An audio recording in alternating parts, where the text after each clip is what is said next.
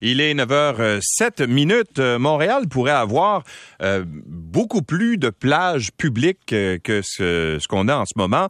La Fondation Rivière va dévoiler ce matin ou dévoile ce matin une carte qui répertorie 51 sites où la qualité de l'eau dans la région de Montréal est assez bonne, même excellente, pour permettre la baignade sur les berges de Montréal et des environs. Et c'est tout juste avant le coup d'envoi du Grand Splash dans le vieux port de Montréal et l'ouverture officielle du bassin portuaire du port de, Québec ce vendredi 1er juillet. Pour en parler, euh, André Bélanger est directeur général de la Fondation Rivière. Bonjour, M. Bélanger. Oui, bonjour, M. Lacroix. Alors, la qualité de l'eau dans la région de Montréal est excellente, euh, contrairement aux préjugés qu'on a euh, face au fleuve Saint-Laurent, entre autres choses. Ben oui, effectivement. écoutez, la ville de Montréal fait 2000 prélèvements d'eau chaque été depuis 20 ans. Mhm. Donc, à 103, à peu près 103 endroits. Fait que nous, on a ramassé tout ça, puis on a regardé, ben, sur 20 ans, est-ce qu'il y a des endroits qui, où la qualité est vraiment très bonne, 90% du temps, et il y en a 51. Puis en fait, on en a découvert d'autres depuis hier. Là. Par exemple, le lac des castors, c'est de bonne qualité aussi. Ah oui, pour vrai? C'est étonnant. Ouais, mais t'as des algues dedans. T'as des es... personne aller se baigner là. Non, parce que c'est le fond qui est pas beau. T'as des espèces de grandes colonnes d'algues qui montent dans le lac. On va dire une chose, c'est pas, pas évident. Là. Non, c'est pas évident. Mais la notion de qualité de l'eau, là, c'est, c'est, c'est, une notion basée sur les, les coliformes fécaux. Donc, est-ce que euh, est-ce qu'il y a une quantité infime qui fait en sorte que les risques d'être malade sont euh, à peu près nuls? C'est comme ça qu'on le calcule. Donc, le reste des, des considérations sont pas sont pas considérées là. Bon. Là, il y a deux plages euh, publiques officielles dans, dans la région de Montréal, c'est ça? Oui, ben oui, il y a, effectivement. Et selon trois, vous... trois avec euh, l'île bizarre. Oui, c'est ça. Mais si on, regarde les relevés que vous avez faits, là, euh, il y a combien d'endroits où la qualité est vraiment excellente, où on pourrait, à votre avis, ouvrir des plages? 51. Non, je sais, mais, vous avez fait une liste plus... Ça nous dit pas, effectivement, ça nous dit pas le nombre d'endroits où on peut ouvrir une plage. Mais, mais j'aimerais qu'on pense, peut-être qu'il faudrait juste penser, non pas plage, mais pensons baignade.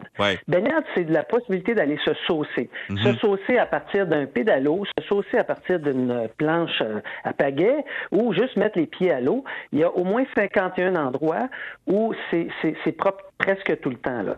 il n'y a aucun risque ou à peu près. Ça, c'est ce qu'on a regardé. Évidemment, est-ce qu'il y a trop de courant? Est-ce qu'il y a des roches? Est-ce que des, des berges sont accessibles? Pas nécessairement. Mais moi, je nous inviterais à réfléchir l'île autrement. À, se demander, ben, plutôt que le, défi qu'on a à Montréal, c'est que c'est complexe d'ouvrir une plage. Parce que quand on parle d'ouvrir une plage, là, il faut que tu mettes des, des sauveteurs. Tu passes par le ministère de l'Environnement et tu défigures un peu les, bordures de la, du fleuve, de, de l'île. Mm-hmm. Mais en réalité, si on, on devait s'imaginer notre île autrement comme une île sauvage avec des berges à l'état naturel, ben on, se poserait plutôt la question faisons comme en Ontario, mettons une affiche ici il y a trop de courant, baignez-vous pas. Ici il y a une frayère à poissons, attention, et laissons euh, et remettons un peu plus de, de, de, responsabilité individuelle. La liberté, comme, euh, le choix, le choix de décider par nous-mêmes. Exact, mais en même temps avec des avertissements. Là, allez pas vous baigner là parce que vous risquez de vous noyer, c'est dangereux. Là. Puis on, se rendrait compte, comme aux chutes de Radun, où les gens se baignent, mais il n'y a pas de panneau qui dit c'est une plage. Là. Les, les, gens vont en profiter. Là. OK. Mais moi, ce qui m'a surpris dans, dans, dans, votre, dans votre étude, c'est que un des endroits où l'eau est, la plus limpide, c'est dans le port de Montréal? Oui, oui, tout le temps. Dans le vieux port, ça? Exact, dans le vieux port. Euh, nous, il y, a un endroit, vous savez, dans le vieux port, il y a comme, il y a comme le quai de l'horloge où vous avez euh, la grande marina. Puis après ça, vous avez une espèce d'endroit où l'hiver on fait du patin. Puis mm-hmm. juste vers un peu plus vers l'ouest, vous avez le, le, ce qu'on appelle le quai Jacques-Cartier. Donc ça, c'est entre l'endroit où on fait du patin puis euh, où les, les, bateaux de croisière accostent. À cet endroit-là, euh, il, y a, euh, il y a un émissaire de la ville qui, par temps de pluie, peut émettre de temps en temps, très rarement, des eaux usées. Le reste du temps, c'est absolument limpide à cet endroit-là, euh, c'est idéal pour ouvrir une zone de baignade. Et Québec, ben, va annoncer le sien demain. On commence à être jaloux, là, je vous avoue. Ils ben oui, dans le bassin Louise. Mais c'est très original ce qu'ils font quand. Ben, en fait, c'est original. Ça se fait en Europe. Euh, je, parlais euh, ce matin très tôt. Je suis allé à Vienne il y a quoi, il y a, quelques années, et dans le, le, le, fleuve, le Danube qui passe là, ils ont fait ça eux autres, une espèce de, c'est comme un bassin flottant jusqu'à un certain point dans lequel tu peux te baigner. C'est comme une piscine, dans le fond, dans la rivière. Exact. C'est exactement ce qu'ils vont faire au bassin Louise. Puis c'est ce qu'on veut, c'est ce qu'on recommande de faire dans le Vieux-Port. Vous savez, le, défi quand Montréal a voulu faire sa, zone de baignade euh, à l'extérieur des limites du Vieux-Port, là, c'était au bout du quai de l'horloge dans le gros courant. Fait que, ils l'ont fait là, pourquoi? Parce qu'ils disaient, ah, on n'est pas capable de convaincre le vieux port de le faire à l'intérieur des bassins. En le faisant là, ils s'exposaient à des risques. Ben, le risque a fait en sorte qu'on a décidé de ne pas le faire. Le risque, c'est qu'un bateau de croisière tombe en panne, dérive dans le courant, puis vient s'écraser sur la construction qu'ils allaient faire. Mm-hmm. Donc, il n'y avait pas de sens de le faire là.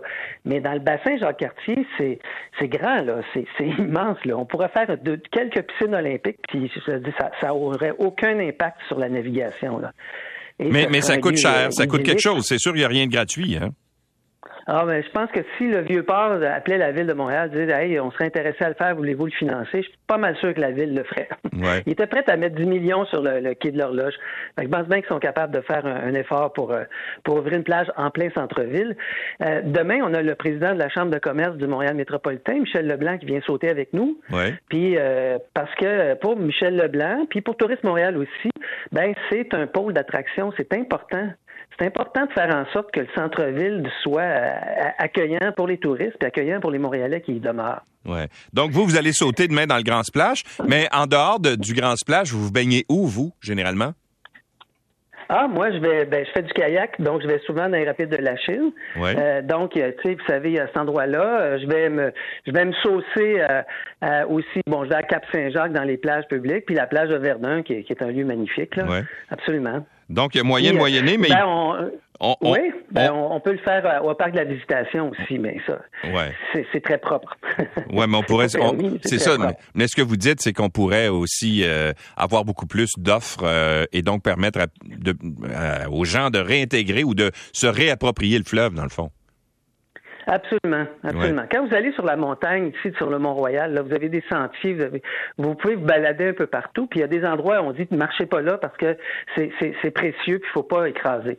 Ben, imaginons la rivière de la même manière, ben écoute, on est entouré d'eau. Si on le faisait, on aurait, on, re, je pense qu'on pourrait redécouvrir notre relation au fleuve avec de cette manière-là. Monsieur Bélanger, que, que, la mairesse vous entende ou que le port vous entende, je sais pas trop. Là. Mais en tout cas, c'est une belle... Euh, On va persévérer. Voilà, c'est ça. C'est une belle prise de conscience. Merci d'avoir été avec nous. Merci, Monsieur Lacroix. Au revoir, André Bélanger, porte-parole, directeur général de la Fondation Rivière.